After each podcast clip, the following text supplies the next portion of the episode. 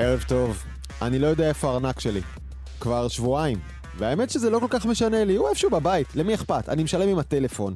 ועדיין חוגג כל פעם את זה שנגמרה ההתעסקות המעצבנת עם כסף, צ'קים, כרטיסי אשראי. זה עדיין קצת חדשני בעיניי, ויש הרבה ישראלים שעדיין לא עשו את הקפיצה הזו. לתשלום בעזרת הסלולרי. אתם יודעים מי הרבה לפנינו? האפריקאים. את המהפכה הזו הם עברו לפני עשור ויותר. אפריקה קפצה אז ישר לתוך העידן הסלולרי, ומיליונים קנו טלפון נייד וניגשו בעזרתו לאינטרנט ולחשבון הבנק, בלי שהיה להם לפני כן אי פעם מחשב, טלפון, טלוויזיה או חשבון בנק בכלל. הקפיצה הסלולרית הזו, שמיליונים דילגו ישר לדבר החדש, היא שיעור מהמם על איך שחדשנות וקדמה לא תמיד עובדות כמו שחשבנו. לא תמיד צריך להבין מה היה קודם כדי לרוץ קדימה. השבוע דיברתי בפני מנהלי בתי ספר בבת ים. הבינה המלאכותית מעסיקה אותם מאוד בחינוך ובחיים לקראת שנת הלימודים החדשה. איך נלמד אותה בעצמנו, הם שואלים, איך נלמד תלמידים, בנוסף לטכנולוגיות הקיימות. למה למשל, למה ללמד בבית הספר איך להכין מצגת בפאורפוינט, כשיש באינטרנט כלים כמו תומה או קנווה שמכינים בשבילך מצגת בבינה מלאכותית יש מאין? אלה שאלות שמעסיקות היום חצי עולם. אז הנה כמה הערות קצרות. אחת, לא ללמד את הכלים הללו היום, זה לחטוא לתפקיד הבסיסי של בית הספר להכין ילדים לעולם. שתיים, רבים מכלי הבינה המלאכותית החדשים הללו, כמו ChatGPT, או דלי, או מידג'רני, מציעים לנו עסקה שמעולם לא הציעו לנו. אנחנו, בני האדם, נתאמץ הרבה פחות, ונקבל תוצר הרבה יותר טוב, כך ברוב המקרים. פתאום אתה רואה כולם כותבים מכתבים כמו שייקספיר, מציירים כמו פיקאסו, מעצבים אתרים ומוצרים, עושים סרטונים בקלי קלות, באמת מטורף. הערה שלישית, היות שההפעלה של הכלים הללו כל כך פשוטה, באופן יחסי, אפשר להפוך את השולחן ולתת לתלמידים, נגיד מכיתה ה' ו' והלאה, ללמד את הכיתה איך משתמשים בהם. ארבע, בהשוואה בין הכלים הישנים והחדשים, תמונה, טמון שיעור מאלף על מה בינה מלאכותית יכולה ולא יכולה לעשות, ועל מקומו של האדם ושל היצירתיות שלו. והערה אחרונה, הדרך הנכונה היא לשלב בין הכלים, לאסוף חומר ולכתוב תסריט למצגת, לעצב אותה ולהכין תמונות וסרטונים, את זה אפשר לעשות עם בינה מלאכותית במהירות. אבל להפוך את זה לנכון, מעניין, מחדש, יצירתי, זה כבר עליך. ובכל מקרה, אל תשכחו את השיעור של אפריקה. הדילוג קדימה לבינה המלאכותית לא מצריך לטפס צעד צעד על כל הטכנולוגיות הקודמות. אפשר לזנק ישר מהאמצע. וללמוד להפעיל את זה זה לא כל כך קשה, והתוצאה שווה את ההשקעה יותר מאי פעם. עתיד עכשיו, תכף נשאל למי שייכות יצירות הבינה המלאכותית, והתשובה מאוד מעניינת. כמיליון וחצי מאגרי מידע על ישראלים מסתובבים ברשת, נמכרים ומורדים, מי מפקח עליהם? וממשלת ישראל שוב משקיעה עשרות מיליונים בהכשרת גברים חרדים להייטק. נשאל כאן האם לאור תוצאות העבר זו בכלל השקעה כדאית. לעתיד עכשיו, אני דרור גלוברמן. מתחילים.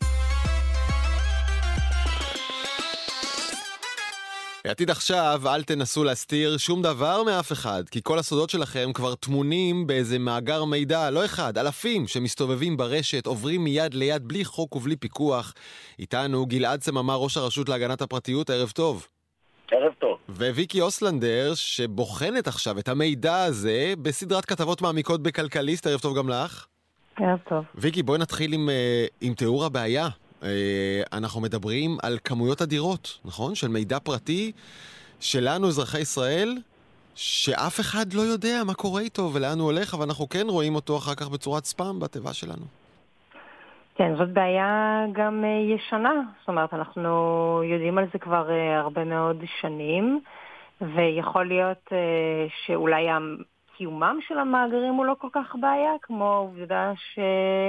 אין על זה שום אה, פיקוח כמו שהיינו רוצים שזה יהיה. זאת אומרת שאין לנו את הכוח, לפחות כאזרחים, להבין מה יש עלינו, איפה יש עלינו, מי אוסף עלינו ומה אוספים עלינו, ובמקרה ונרצה גם למחוק את המידע שאוספים עלינו. אז מתוך הבדיקה שלך, איך זה נראה? כלומר, אני יכול לחפש באינטרנט את כל המידע שמצוי עליי אישית באיזשהו מאגר מידע וזה יקפוץ לי? אני יכול לבקש מאגר מידע של תושבי אה, חצור הגלילית ואני אשיג אותו? איך, איך זה עובד? לא, זה לא עובד ככה. אני חושבת, ויתקן אותי גלעד, אני חושבת שהמקור בשנות ה-80 היה בערך uh, כזה. זאת אומרת, uh, כשלא היו אוספים הרבה מאגרים וכשלא היינו חיים בעולם דיגיטלי, uh, אז הייתה איזושהי כוונה שאולי יהיה מאוד קל לאנדקס את כולנו לתוך כמה מאגרים ונוכל לדעת את מה יש ואיפה יש ונוכל לבקש את המידע הזה בקלות.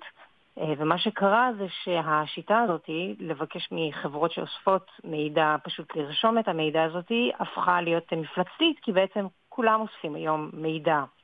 ואם כולם אוספים היום מידע, אה, אז קשה לנו בתור אזרחים להיות אה, סוכנים של המידע שלנו ולהבין איפה הוא נמצא, בידי מי הוא נמצא. אז השיטה היום שבה מבקשים מחברות לרשום את מאגרי המידע אה, ושהרשות תפקח לכאורה על הדבר הזה, לפחות ברמה הבירוקרטית, היא שיטה שהיא כבר אה, סוג של אות מתה, בגלל שאין שום יכולת באמת שלנו בתור אזרחים לדעת מי אוסף עלינו, איפה ומתי ואיך את המידע. כן, כלומר, אה, אנחנו מדברים על מאגרי מידע שיכולים להכיל, מה, אינפורמציה על, על אלפים, עשרות אלפים, מאות אלפים, מיליוני אזרחים? כן, אז שוב, אז יש כללים מאוד ספציפיים לגבי מתי מאגר כזה נחשב למאגר, ומתי צריך לרשום אותו, ומתי הוא צריך לעבור את הפיקוח הזה. כן, לא, אבל אני, אני, אני שואל, ויקי, מהזווית שלי כאזרח, מה אני צריך להניח? כן. ש, שאיזה מידע שלי נמצא בידיים של מי? אני חושבת שכרגע אפשר להניח שכל המידע שלך נמצא בכמעט אה, כל מקום, לא רק בגלל שכולם עושים את כל המאגרים האלה, אלא גם בגלל שהם דולפים בצורה אה, ממש פלילית כל הזמן לרשת, ולא צריך אה, היום ל... ללכת לדארק ווב אפילו כדי למצוא מאגרי מידע, פשוט קל מאוד ללכת לכל מיני דאטה ברוקרים היום בישראל, לבקש מהם כל מיני קבצים מפולחים של כתובות אה, מיילים לפעמים וטלפונים ולשלוח ספאם.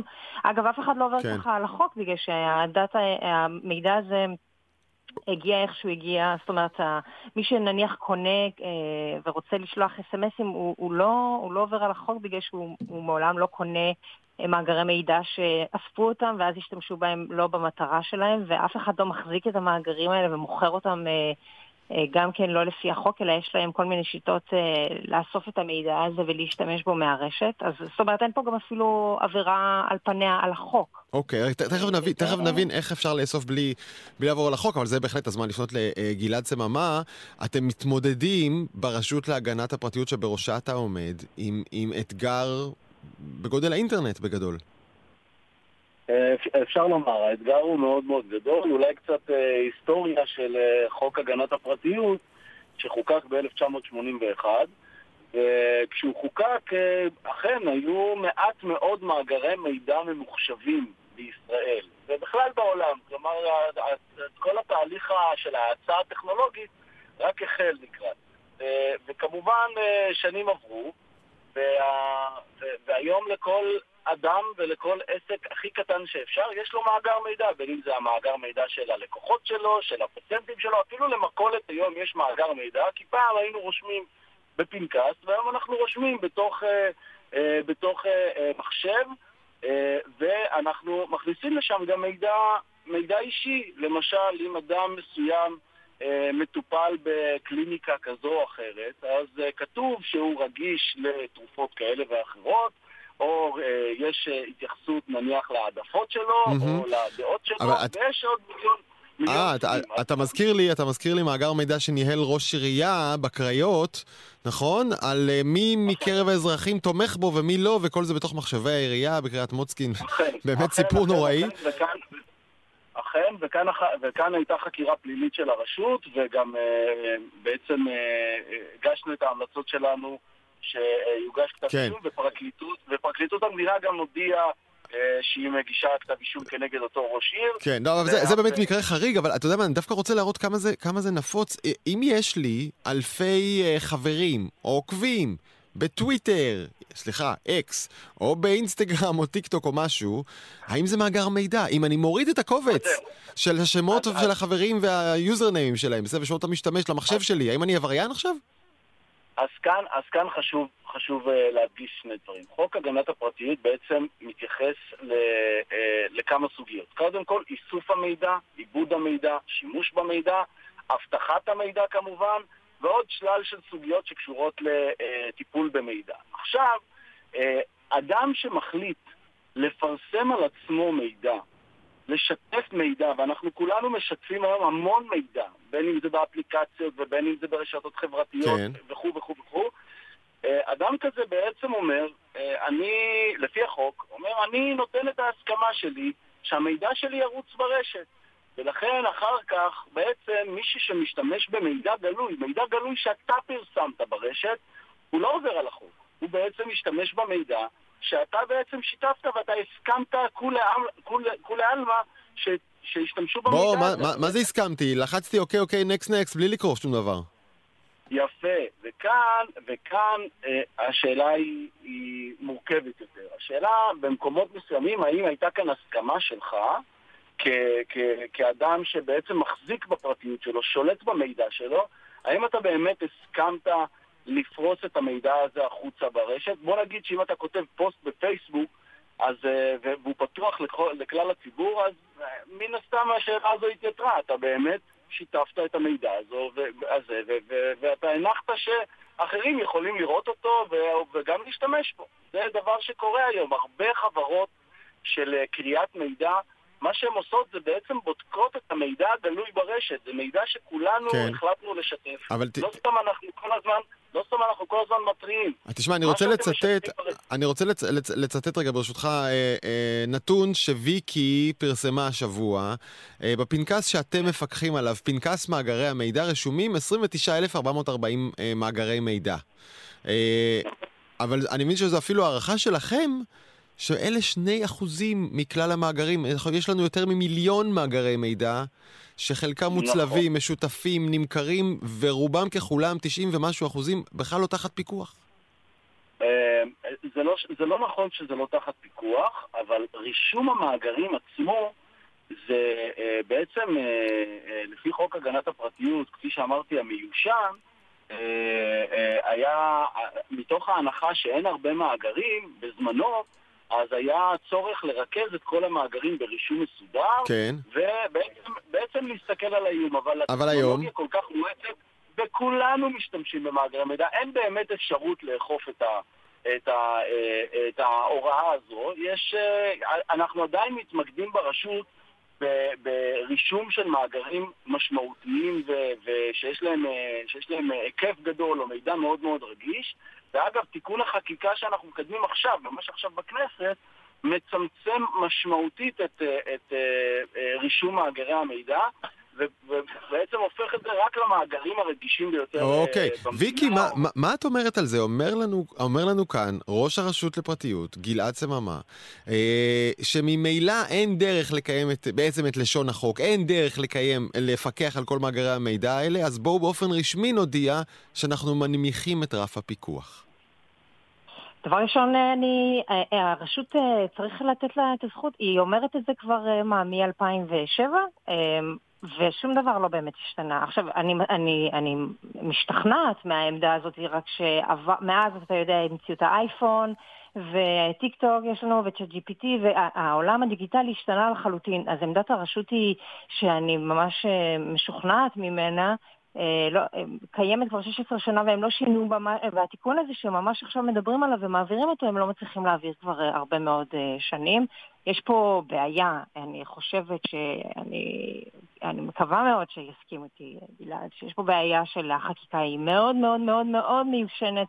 והמדינה לא עושה מספיק כדי להגן על האזרחים. עכשיו, אם אתה רוצה... אבל תגידי, יש, יש באמת מה לעשות כש, כשיש על, על תשעה ומשהו כן. מיליון אזרחים, יש מיליון וחצי מאגרי מידע, יש דרך לפקח על זה? יש לי דרך לשלוט במי יודע עליי מה? יכול להיות שזהו, אני... רכבת, הרכבת יצאה מהאורווה, כמו שלא אומרים. אה, נראה כבר שאת הגלגל הזה אי אפשר אה, אה, להחזיר. עוד קלישה, כל הכבוד. כן. כן, תודה רבה. אבל מה שכן, אפשר להתחיל מאיפשהו. עכשיו, אם אירופה למשל העבירה את חוקי ה-GDPR שלה כבר ב-2017, ישראל הייתה יכולה לפחות אה, לפגר אחריה בשנתיים, אבל היא כבר מפגרת אחריה בשש שנים, וגם התיקון שעובר היום בכנסת לא מעניק לאזרחים במדינת ישראל את הסוכנות ואת הכוח על הנתונים שלהם, כמו שה-GDPR אה, מעביר. אז זאת אומרת, גם אם הם יעבירו את תיקון 14 ואז אולי יעבירו את תיקון 15, אנחנו עדיין נהיה הרחק שנות אור מלתת לאזרחים איזושהי הבנה לגבי הכוח של הנתונים שלהם. ממש פשוטה, אה, מה, מה, מה, מה יש לאירופאים שהיינו גם אנחנו רוצים? לאירופאים יש... דוגמה או שתיים. ממש ממש ממש פשוט. אוקיי, אם אתה רוצה אה, למחוק את הנתונים עליך, זה ממש פשוט. אתה, יש לך ערוץ מאוד ברור, החברות חייבות להעמיד ערוץ מאוד ברור לזה. יותר מזה, כשכל אתר שאתה גולש אליו, אם נניח אתה נמצא באירופה ואתה גולש לאיזשהו אתר, מיד כתוב לך איזה נתונים נאספים עליך, ואתה יכול להחליט לא, לא להירשם לאף אחד מאיסוף הנתונים האלה. תמיד אפילו לא את ה-essentials, מה, מה שנקרא, אתה יכול כן. to opt out מהכל. ואתה יכול לצאת. התיקון 15, שהוא כבר, העבודה שלו אה, כן הסתיימה ויושב כרגע על שולחנו של שר המשפטים, אה, בעצם מעניק זכויות אזרח נוספות, וויקי ציינה את הזכות למחיקה, זכות שלא קיימת בישראל. יש כמה זכויות שכן קיימות בישראל בנוגע להגנת פרטיות, או אולי אני אציין אותן תכף, אבל זכות למחיקת מידע ממאגרים היום, זו היום זכות שלא קיימת במדינת ישראל, וזו אחת הזכויות המרכזיות שבעצם אנחנו הולכים לקדם בתיקון 15. אנחנו, אנחנו חייבים אה, לסיים, עורך דין סממה, ולכן אני שואל אותך, אה, אתם רוצים להעלות דרמטית את רף הענישה אה, לעבירות על החוק בעולמות מאגרי המידע. היום, מה הכלי בידיך למי שבאמת התעלל במידע עלינו והתעלם מהחוק? אז היום אנחנו מפעילים כלים שונים של אכיפה, ואפשר לראות את זה גם באתר של... מהו הקנס המקסימלי? יש לנו, יש, לנו, יש, לנו, יש לנו ממצב שבו, כמו שאמרתי, אנחנו יכולים לנקוט בהליכים פליליים ועד הגשת כתבי אישום, וזה דבר שקורה כפי שציינת מקודם.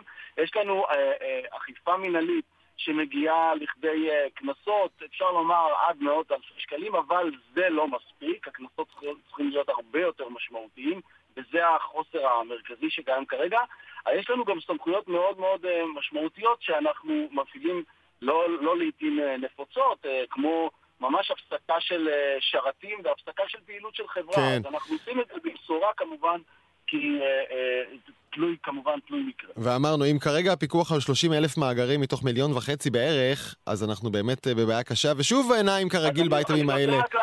ושוב העיניים, אנחנו חייבים לסיים, גלעד, שוב העיניים נשואות אל הכנסת. שתזיז את עצמה כבר לכיוון חקיקה שתזיז את ישראל משנות ה-80 איפשהו לשכונה של עכשיו. גלעד סבמה, ראש הרשות להגנת הפרטיות, וויקי אוסלנדר מכלכליסט, תודה רבה לשניכם. תודה רבה. העתיד עכשיו, אנחנו בסיומו של שבוע סוער על פני הירח. אתמול, ברביעי, נחתה הנחתת ההודית לראשונה על גבי הקוטב הדרומי של הירח, זאת לאחר שבראשון, לונה 25 הרוסית התרסקה כשניסתה לעשות בערך אותו דבר. המסע לירח מתחמם, ואיתנו דוקטור דגנית פייקובסקי מהמחלקה ליחסים בינלאומיים באוניברסיטה העברית ומומחית לאסטרטגיה ופוליטיקה בענייני חלל. ערב טוב. ערב טוב. וגם כפיר דמרי, מייסד ומשנה למנכ"ל של Space.il, המרוץ הישראלי לירח. ערב טוב גם לך, כפיר. ערב נפלא. אה, דגנית, נתחיל איתך. למה הם עושים את זה? מה הלחץ? מה מחכה שם? אנחנו יכולים לחלק את זה לשני היבטים. אחד אולי קצת יותר מוכר לנו מההיסטוריה של המרוץ כפי שאנחנו זוכרים אותו, הרצון הזה בהישגים, ב... אה, להקרין את היכולות ולהוכיח אותן ושכולם יראו. אה, והחלק השני, שהוא יותר ייחודי לתהליכים שאנחנו רואים בשנים האחרונות ולקצב הזה של אה, משימות הולך וגובר לכיוון הירח, זה ההסתכלות היותר קונקרטית על מה באמת ניתן להפיק, מה אפשר לעשות כאשר נשארים, לא כאשר רק באים לבקר ו- והולכים. Mm-hmm. וזה בעצם מה שמסמן את מה שאנחנו רואים היום. אה, הרצון, מה להרוויח מה בדיוק מהישארות בירח? השאיפה בעצם, או איזשהו שינוי בהסתכלות של הרבה מאוד מדינות על, אה, על הירח ועל אה, גופים שמימיים אחרים, כעל משהו שאנחנו לא רק חוקרים ומסתכלים עליו מרחוק או באים לבקר באופן חד פעמי, אלא באים להישאר, לייצר איזושהי נוכחות אנושית ממושכת, בין אם היא כוללת אה, בני אדם או בין אם היא אה, יותר מבוססת על מערכות אה, רובוטיות ונשלטות מרחוק, כשהמטרה היא להישאר, להרחיב את הפעילות, להיות נוכחים שם.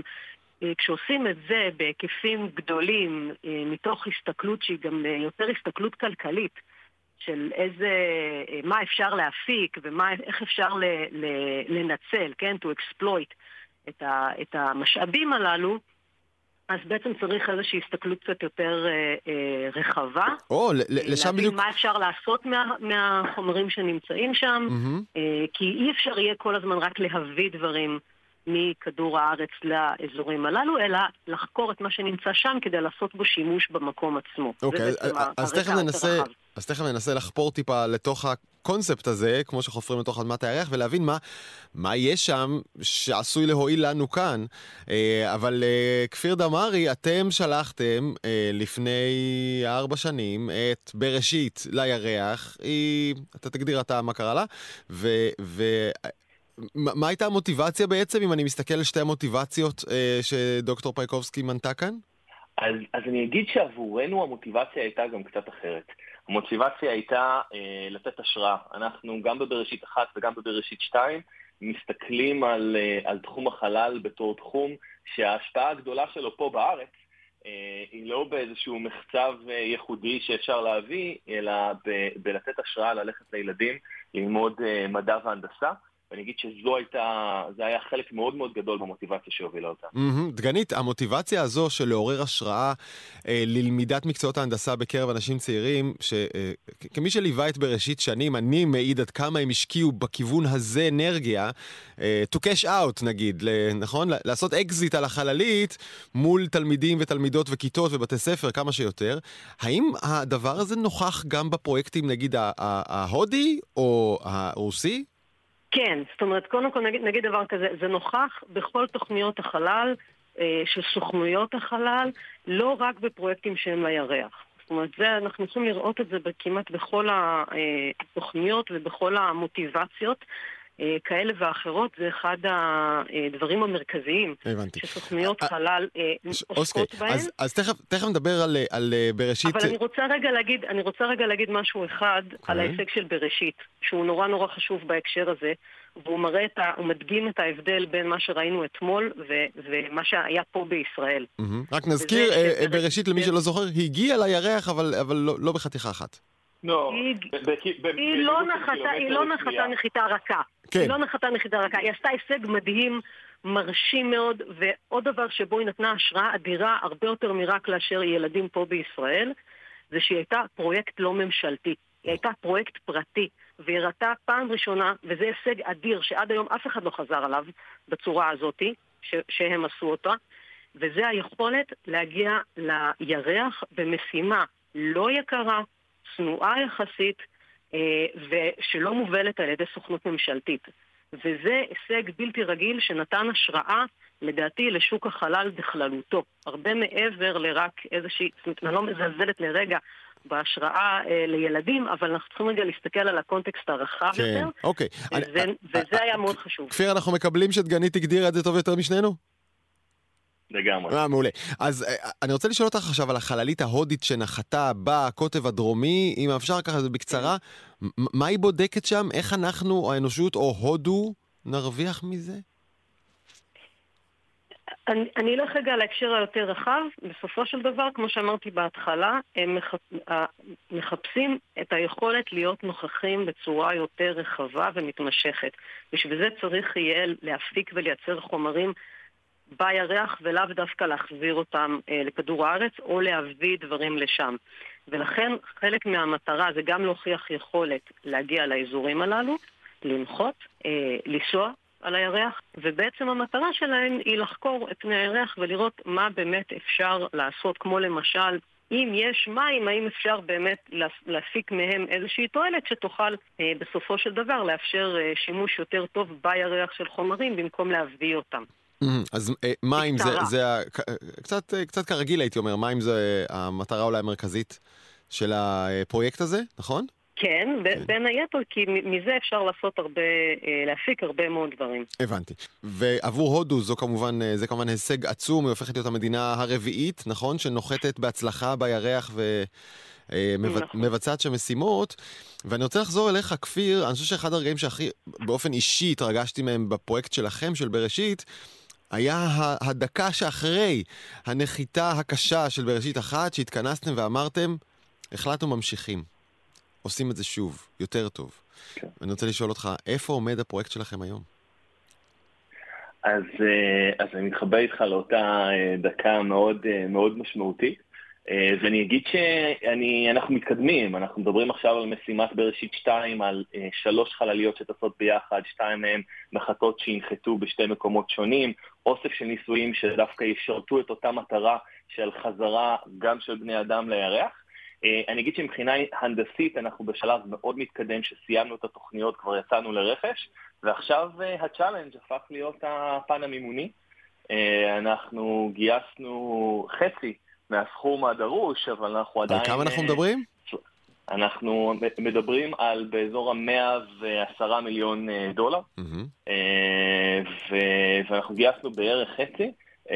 וכרגע נקרא לזה האתגר שעומד לפנינו והמקום שבו אנחנו קוראים למי שיכול גם אה, לסייע, זה בפן המימוני.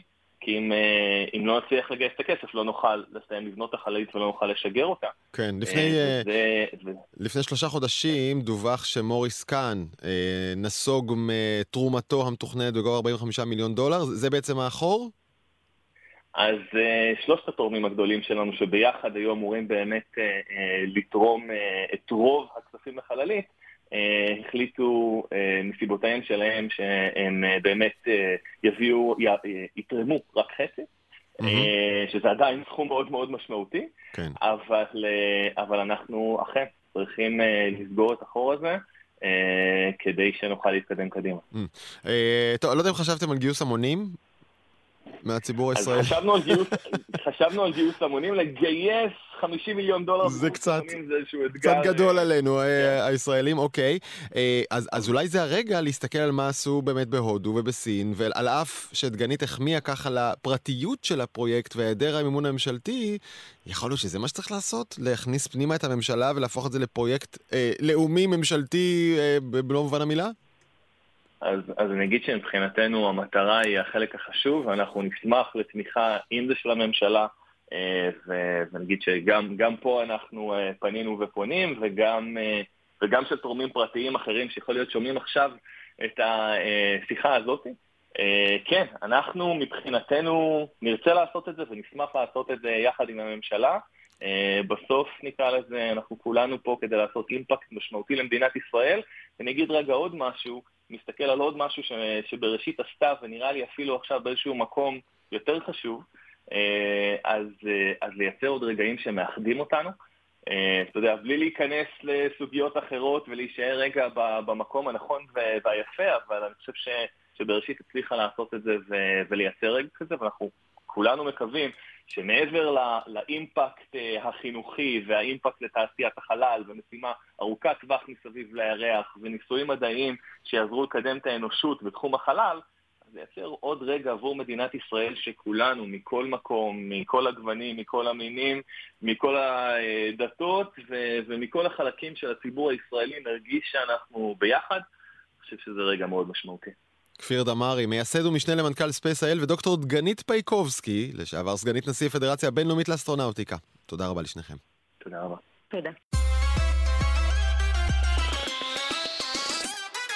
לעתיד עכשיו, מאות מיליוני שקלים השקיעה כבר מדינת ישראל בניסיון להכשיר גברים חרדים לעבודה בהייטק. כל זאת ללא הצלחה משמעותית. תוכנית חדשה בשם מיגו, בעלות של 60 מיליון שקלים, עומדת להיכנס שוב לאתגר הזה, בתקווה הפעם כן להצליח, לשנות את התמונה ולהכשיר לתעשיית ההייטק עובדים רבים שבעצם לא למדו ליבה אף פעם. איתנו יהודית מילצקי, ראש תחום תעסוקה במכון החרדי למחקרי מדיניות, ערב טוב. בוקר טוב. ערב טוב. ערב טוב. ופרופסור פרץ לביא, יושב ראש המועצה הלאומית למחקר ופיתוח אזרחי במשרד החדשנות, המדע והטכנולוגיה, ולשעבר נשיא הטכניון, ערב טוב גם לך. ערב מצוין. שמע, אה, פרץ, נתחיל איתך, אני זוכר שנפגשנו לפני איזה עשר שנים, אני חושב, היית נשיא הטכניון, וסיפרת לי על המאמצים האדירים שלך בלנסות להכשיר אה, גברים חרדים לעולמות הטכנולוגיה. המסקנה שלך, שנים אחרי, איך הלך? קשה, קשה מאוד.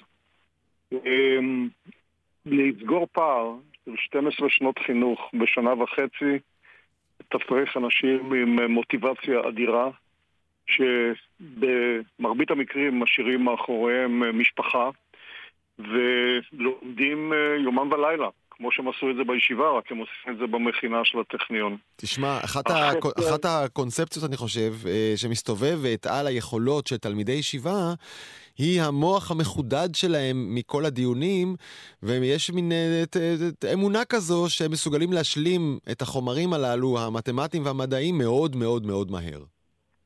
הניסיון שלנו מראה שמתוך כל קבוצה שהתחילה את המכינה לטכניון, כמחצית סיימו את המכינה בהצלחה. והם אלה שהתקבלו לטכניון או למקומות אה, אה, אחרים. אה, זה דורש תעצומות נפש. רק לתת לך דוגמה מהי נקודת ההתחלה שלהם. בפגישה הראשונה אמרנו להם שאנחנו נתחיל את המכינה בחודש יוני. אחד מהם הרים את היד ואמר, מה זה יוני? לא שמעתי את ה... מה המשמעות של יוני?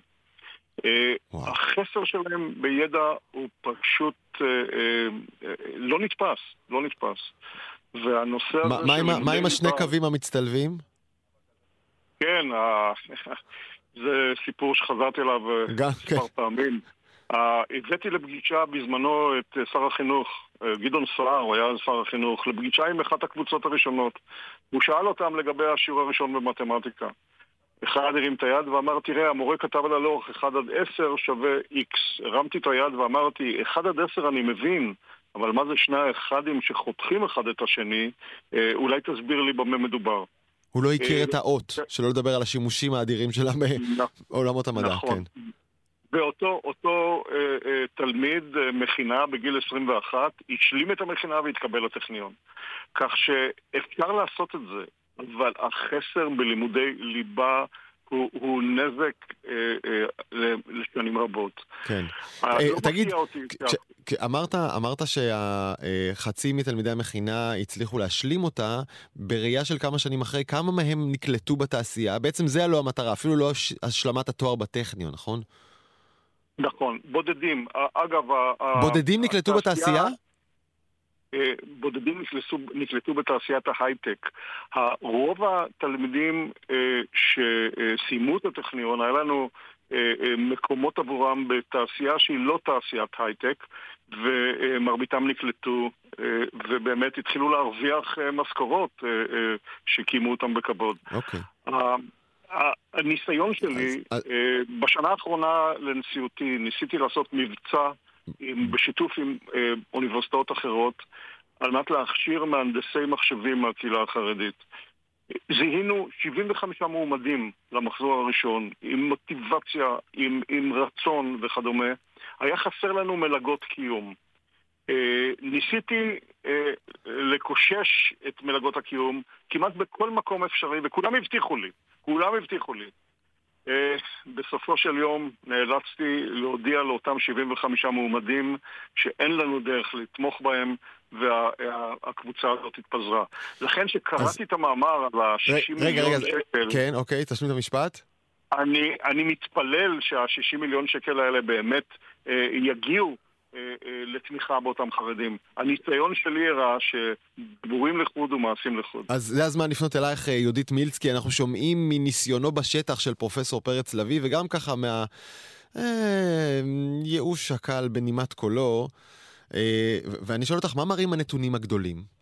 הנתונים אה, מראים קודם כל שבאמת יש מוטיבציה ורצון עצומים, כמו שפרופסור פרץ לביא אמר. אה, קודם כל, הפנייה לכל התוכניות היום, היא באלפים. אנחנו מדברים על אלפים שצובעים על דלתות התוכניות הכשרה לחרדים. מעטים מאוד באמת מצליחים גם להתקבל, גם להיקלט אה, בתוך תוכנית ההכשרה ובסוף גם בתעשייה. ולכן אני חושבת שאנחנו כן מדברים על פוטנציאל צמיחה שהוא אדיר למדינת ישראל, שהוא לא מנוצל היום באופן אופטימלי. זה בעצם הרבה מאוד מאמצים וכספים ממשלתיים ופילנטרופיים על תוכניות שעוד לא הצליחו להניב שינוי משמעותי, ואז נשאלת השאלה, למה? אני חושבת שסיפור הליבה הוא סיפור קריטי. אני לא, אין, אין על זה עוררין, הסכמה גורפת שהשלמת לימודי הליבה אה, אה, דורשת טיפול אה, מאוד מאוד מעמיק. אבל זה לא רק זה, זה הרבה מעבר לזה. פרופסור פרץ לביא אמר שיש צורך במלגות קיום. זה סיפור של חרדים שנכנסים לתעסוקה בשלב חיים אחר, שהם זקוקים באמת לפניות עם משפחה ברקע ועול כלכלי כדי לרכוש את ההכשרה. זה בכלל היכרות איך נראה עולם העבודה, איך נכנסים אליו, איזה סוג הכשרות צריך, כל המעטפת התרבותית שהם צריכים להבין ולהקנות את כל המיומנויות ש, שצריך מסביב, וכמובן, כמובן כל הסיפור של בסוף ההשמה אה, והנכונות של מעסיקים לקלוט אותם, וכל הפער הזה שדורש טיפול. ולכן אני חושבת שהתמונה היא הרבה יותר גדולה ומורכבת מאשר רק רק השלמת לימודי אה. הליבה, אבל אין עוררין שזה דורש טיפול. את יודעת, אה, הוספת כאן עוד סייגים, קשיים ומגבלות אה, במעבר מחברה שהיא רק לומדת לחברה שמשתתפת ב... אה, אה, בזכות ובנטל לייצר אה, ערך כלכלי במדינת ישראל ולהיות עצמאית כלכלית. ואי אפשר שלא לשאול, אז אולי אין כאן בעצם פוטנציאל. את מבינה? אמרת שהפוטנציאל הוא עצום, אבל אם ממילא מדובר בבודדים והמחסומים כל כך גבוהים, יכול להיות שהפוטנציאל הזה לא קיים, לא נצליח. זו שאלה טובה, אני חושבת שאנחנו, אם אנחנו ניצמד לתחזית הזאת, אז אנחנו נתייאש. אני כן חושבת שיש אפשרויות ויש דרכים אה, להתגבר על החסמים ועל האתגרים. אה, זה מאוד מורכב, אני מסכימה, אני חושבת שזה לא משהו שבא ברגל. אני כן חושבת שעד היום חלוקת המשאבים מבחינת ההשקעה הממשלתית והפילנטרופית לא נעשתה באופן חכם, כלומר, אה, המון תוכניות שחלקן מבריקות וחלקן כושלות לא קיבלו שום בקרה על האופן שבו הן מצליחות לגשר ולהתמודד עם אותם חסמים ואתגרים. ובסוף השאלה הכי גדולה, אני חושבת, זה האם המאמצים שהמדינה משקיעה מתכנסים לכדי שינוי מהותי. כלומר, האם אנחנו כל הזמן ממשיכים לשים כסף על טיפול בזרם שנכנס לשוק העבודה ומהר מהר משלמים לו השכלה והכשרה, או שאנחנו מתחילים לחשוב אסטרטגית בגדול איך אנחנו מטפלים באמת בסוגיה הזאת, mm-hmm. באופן שישפיע ת... אחורה על המלאי, על האנשים שעתידים עוד 10-20 שנה. להיכנס לשוק העבודה ומתחילים ש... לתכנן מדיניות ארוכת. אני רוצה לשאול את שניכם, אני... יכול להיות שהמוטיבציה או ה, אה, אה, הרעיון להעביר את אותם אנשים מהישיבה אל ההייטק, אולי זו אמביציית יתר. למה, למה להייטק? למה לא נהגי אוטובוס, אה, מוכרי, אה, לא יודע, מוכרי ציוד כתיבה? הכל בסדר, יש עוד פרנסות. אה, דרור, אני חושב, ראשית אני מסכים עם יהודית, גם לגבי הצורך בסינון המועמדים וגם ב... אני מקווה שאני, שהאופטימיות שלה באמת תבוא היא תגשים את, ה, את התוכנית, אבל צריך שינוי בחברה החרדית. עדיין מסתכלים על אותם חרדים שפונים ללימודים אה, במכינות או בקורסים להכשרה בצורה שונה מאשר על חרדים שלומדים בישיבות. ואני אתן לך דוגמה אה, מהחיים. כן. ביקשתי מאחד הסטודנטים שלנו אה, להופיע בפני תורמי הטכניון על מנת לנסות, וכמו שאמרתי, לקושש מלגות על מנת לתמוך בהם בלימודיהם בטכניון. אז הוא אומר לי, אני מוכן לעשות את זה בתנאי אחד, שאתה לא מזכיר את שם משפחתי. שאלתי אותו למה, מה, מה קורה? אז הוא אומר, יש לי אחות שהיא לא נשואה, ואם ידעו שאני לומד בטכניון, היא לא תזכה לשידוך. חשבתי שהוא צוחק, הוא לא צחק. וחרד אחר שבא מירושלים כל בוקר למכינה שלנו, אף אחד לא ידע בסביבה שלו שהוא לומד בטכניון. מפני שאחרת החשש שלו היה שילדיו יוצאו מהחדר. לכן אני אומר, צריך שינוי בגישה גם בחברה החרדית, על מנת לעשות את אותה מהפכה שכולנו מתפללים לה. יהודית, יש סיכוי? שלימודים בטכניון יהיו תעודת כבוד כפי שהם בחברה שאני מכיר סביבי, ולא דבר מבייש שצריך להסתירו כדי לא לפגוע במשפחה.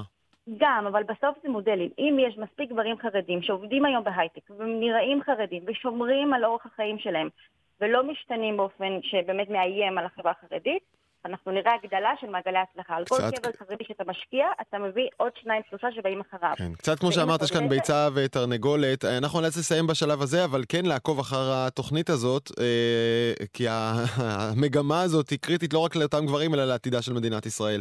יהודית מילצקי, ראש תחום תעסוקה במכון החרדי למחקרי מדיניות, ופרופסור פרץ לביא, נשיא הטכניון לשעבר. תודה רבה. תודה. תודה לך. העתיד עכשיו, בטח כבר שמתם לב שהעולם שלנו מתמלא ביצירות שנוצרו על ידי בינה מלאכותית, כן, גם בהשפעת או במעורבות של אומן, אבל השאלה למי היצירה הזו שייכת. והנה קובע בית משפט בארצות הברית בתיק שמתנהל כבר זמן מה, שיצירות שנוצרו באמצעות בינה מלאכותית לא מוגנות על ידי זכויות היוצרים. מה זה אומר לך, אסף חנוכה, מאייר ויוצר קומיקס וראש המחלקה לתקשורת חזותית בשנקר? אהלן, אמ, זה אומר לי שבעצם ניסיון ההשתלטות של בינה מלאכותית על העולם ועל עולם התרבות נבלם, וזה משמח. זה משמח, משום שהיום, תקן אותי אם אני טועה, היצירה שלך, הקומיקס שאתה מאייר בישראל ומוכר בכל העולם, אה, תלויה בזה שלא ניתן יהיה לשחזר אותך או לגזול ממך, בין היתר. כן, בהחלט, זה, זה שכבת הגנה מאוד משמעותית אה, על יוצרים. אנחנו רואים עכשיו שיש מוטיבציה אדירה של תאגידים שעוסקים בתוכן לחסוך בעלויות באמצעות החלפה של יוצרים בבינה מלאכותית. חלק מזה זה גם באמת לאמן מודלים על יצירות, לצורך הדוגמה שלי, ואז אה, להשתמש בבינה מלאכותית כדי לייצר איורים שמשתמשים ב, ביצירות שלי בלי לתת לי קרדיט. ברגע שהפסיקה הזאת עברה, זה בעצם אומר שאי אפשר לתת זכויות יוצרים לישות שהיא לא אנושית, שגם אין לה חובות ואין לה אחריות. ולכן אה, לתוכנה לא יכולות להיות זכויות יוצרים, והיצירות האלה שנוצרו במנועים של דימויים סינתטיים, הן בעצם לא יכולות להפוך להיות מותג או איזשהו סימן ממוסחר, וזה מבחינתי חדשות טובות. אה, אבל זה עדיין לא אומר שאני לא אוכל לעשות את מה שעשיתי יחד איתך לפני כמה חודשים, נכון? וזה לבקש מיציר, מבינה מלאכותית לייצר ציור בסגנון שלך, ולהשתמש בו כרצוני. אין עליו זכויות יוצרים, לא לך ולא לי ולא לאף אחד. אני עדיין יכול להשתמש בו, וזה נראה כאילו אתה ציירת. נכון, נכון, אתה עדיין תוכל לעשות את זה, ולמעשה בשנה החולפת אה, נוצרו 15 מיליארד תמונות דרך מנועים כמו מי ג'רני. אה, מנועים של טקסט תמונה, 15 מיליארד. לאנושות לקח 150 שנה כדי לייצר כזאת כמות של תמונות. אז נכון שאנשים בבית שלהם עדיין יוכלו לכתוב פרומפטים עם שמות של אומנים שהם אוהבים ולייצר אה, את בארט סימפסון בסגנון אסף חנוכה, אבל יש עוד מיליארדים שיעשו את זה, ולכן אין לזה משמעות. מעבר לאיזושהי הנאה שאותו רגע שאתה כותב כמה מילים ואתה רואה משהו, אין לזה שום משמעות בעולם התרבות, זה נשאר משהו שהוא בשוליים, שהוא קצת תחביב. אמ, אבל זה לא משהו שיכול להחליף את היוצרים בתוך התעשייה. כלומר, אתה אומר יצירה שאין לצידה אה, כתב זכויות יוצרים שבו ברור למי היא שייכת, אין לה משקל אמיתי בעולם, לא של האומנות וגם לא בעולם המסחרי. אתה לא תשים אותה על שער של מגזין ולא כקו, לא כפרסומת על תחנת אוטובוס. כן, כי כשאני, לצורך העניין, מצייר משהו או יוצר עבודה, אני לא צריך באופן אקטיבי לרשום לזכויות יוצרים, זה משהו שקורה אוטומטית בגלל שאני בן אנוש, ולכן כל דבר שאני יוצר שייך אליי, גם אם אני נגיד נותן את הזכויות שימוש לתאגיד כלשהו. אבל הזכויות יוצרים הם שלי. הפעולה ההפוכה כאן שנעשית, שזה ניסיון לעשות מין reverse engineering ולהחליט שהתוכנה היא בעצם אנושית ואפשר בדיעבד לרשום זכויות יוצרים, היא פעולה לא הגיונית. עכשיו, כשזה, כל עוד זה אנשים בבית, סבבה, זה תחביב נחמד, אבל אם אתה הולך לסטודיו גדולים כמו דיסני או נטפליקס, והם צריכים לייצר עכשיו דמויות, לעצב דמויות לסדרת אנימציה, הם לא יוכלו להשתמש במנועים האלה, בגלל שהם לא יוכלו לקבל זכויות יוצרים על השימוש. אבל אני, אני רוצה רגע לתקוף כן, את ההנחה הזאת מהצ... מהכיוון ההפוך. אה, אוקיי. אם אין זכויות יוצרים, האם בעצם אני לא יכול לבחור להשתמש בזה אה, ולא ליהנות מהבעלות? האם, אני, האם אתה תוכל, אם אני משתמש, אני אעשה את זה ברור, אם אני מבקש ליצור עכשיו איור בסגנון של אסף חנוכה, שלך, ותולה אותו כפרסומת ענקית בחוצות העיר, האם אתה יכול לתבוע את הבעלות על זה? אז אני חושב שפה זאת שאלה נכונה שבעצם נוגעת ללימבו המשפטי הכללי שקיים סביב היצירות האלה, וזה שחלק מהפסיקה הזאת מבוססת גם על השאלת עומק. למי... זה כן שייך. למודל... לא, אבל האם זה מוסרי? האם זה נכון חוקתי גם, חוקי? האם זה חוקי שמודל ישתמש בדימויים שהוא לקח מהאינטרנט בלי רשות מהיוצר? אז אם מי ג'רני לקח את כל היצירות שלי מהאינטרנט ואימן מודל ועכשיו אני יכול לכתוב אסף חנוכה ולקבל את זה, האם זה חוקי? הדבר הזה נמצא בבתי משפט ולהערכתי יהיה עוד שנים בבתי משפט, הערכה זה עשר שנים, וואו. כדי לדעת האם למנועים האלה בכלל יש רשות להשתמש ביצירות ולכן אתה לא תוכל לייצר שלט פרסומת ענק דרך שימוש בשם שלי בפרומפטים בגלל שאנחנו בתוך הלימבו המשפטי הזה וההכרעה שהייתה לפני כמה ימים היא רק סימפטום של זה, זה חלק קטן מזה. השאלה הגדולה עדיין לא נפתרה, וזה האם בכלל מותר לאמן את המודלים האלה על יצירות של אומנים ללא רשות של האומנים, בגלל שאם כן, אז אין יותר מוטיבציה ליצור. זה יהרוג את עולם התרבות, ולכן זאת סכנה מאוד גדולה. אה, אגב, אתה יודע שבישראל יש, אה, נכון, יש חוות דעת שאומרת שמותר, אבל נשים אותה רגע בצד. לפני כמה חודשים... גם בדרום אפריקה, כן. כן, לפני כמה חודשים נפגשנו אתה ואני, ועשיתי חיקוי של, ה, של הציור שלך, ולא כך אהבת את זה. אה, אתה אמרת, אני יכול להשתמש במנועים האלה כדי לשכלל את תהליך היצירה שלי, כדי לצייר יותר מהר, יותר ציורים, להרוויח יותר כסף, והכל עם הסגנון שלי והמכונות הללו.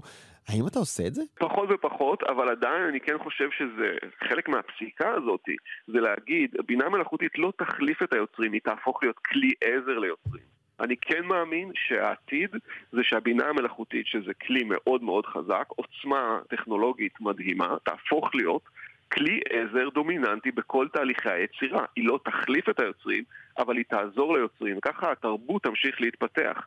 אני משתף פעולה עם חברה ישראלית שנקראת בריאה בינה מלאכותית, שיצרה מודל שמבוסס על הסכמה של זכויות יוצרים, כלומר הצלמים והמאיירים נתנו בהסכמה את העבודות שלהם, ואני חושב שזה צעד נכון קדימה, בגלל שזה מאפשר לנו לייצר דימויים שהם נוצרו בהסכמה, באופן אתי, באופן מוסרי. זה אומר שיש כסף? שמשולם עבורם כסף? כן, זה אומר שאם מישהו כותב אסף חנוכה בפרומפט, אז, אני, אז הוא צריך לשלם על העבודה ואני מקבל חלק מהכסף. זה מפצה את האומנים, מה שלא קיים באף מנוע היום. זה נהיה מעניין. כלומר, אני יכול, בתור אדם שאיננו יוצר גרפי, שזו האמת, ליצור יצירה שנראית כמו אסף חנוכה, או בסגנון שלך או של כל מאייר אחר, אבל זה תלוי בזה שא', הסכמת, ב', אני משלם, ג', חלק מהכסף הזה מגיע לידיך, כי הזכויות שלך. כן, קודם כל אתה מוזיקאי, אז אתה כן בן אדם יוצר. כן. דבר שני, כן, זה בדיוק הרעיון. אתה תוכל בעצם לקבל באופן חוקי ומוצרי יצירה, השתמשת בדאטה סט שאומן על היצירות שלי, אני מקבל איזשהו פיצוי, אתה מקבל את ההסכמה שלי, וזה בעצם פותר את הבעיה.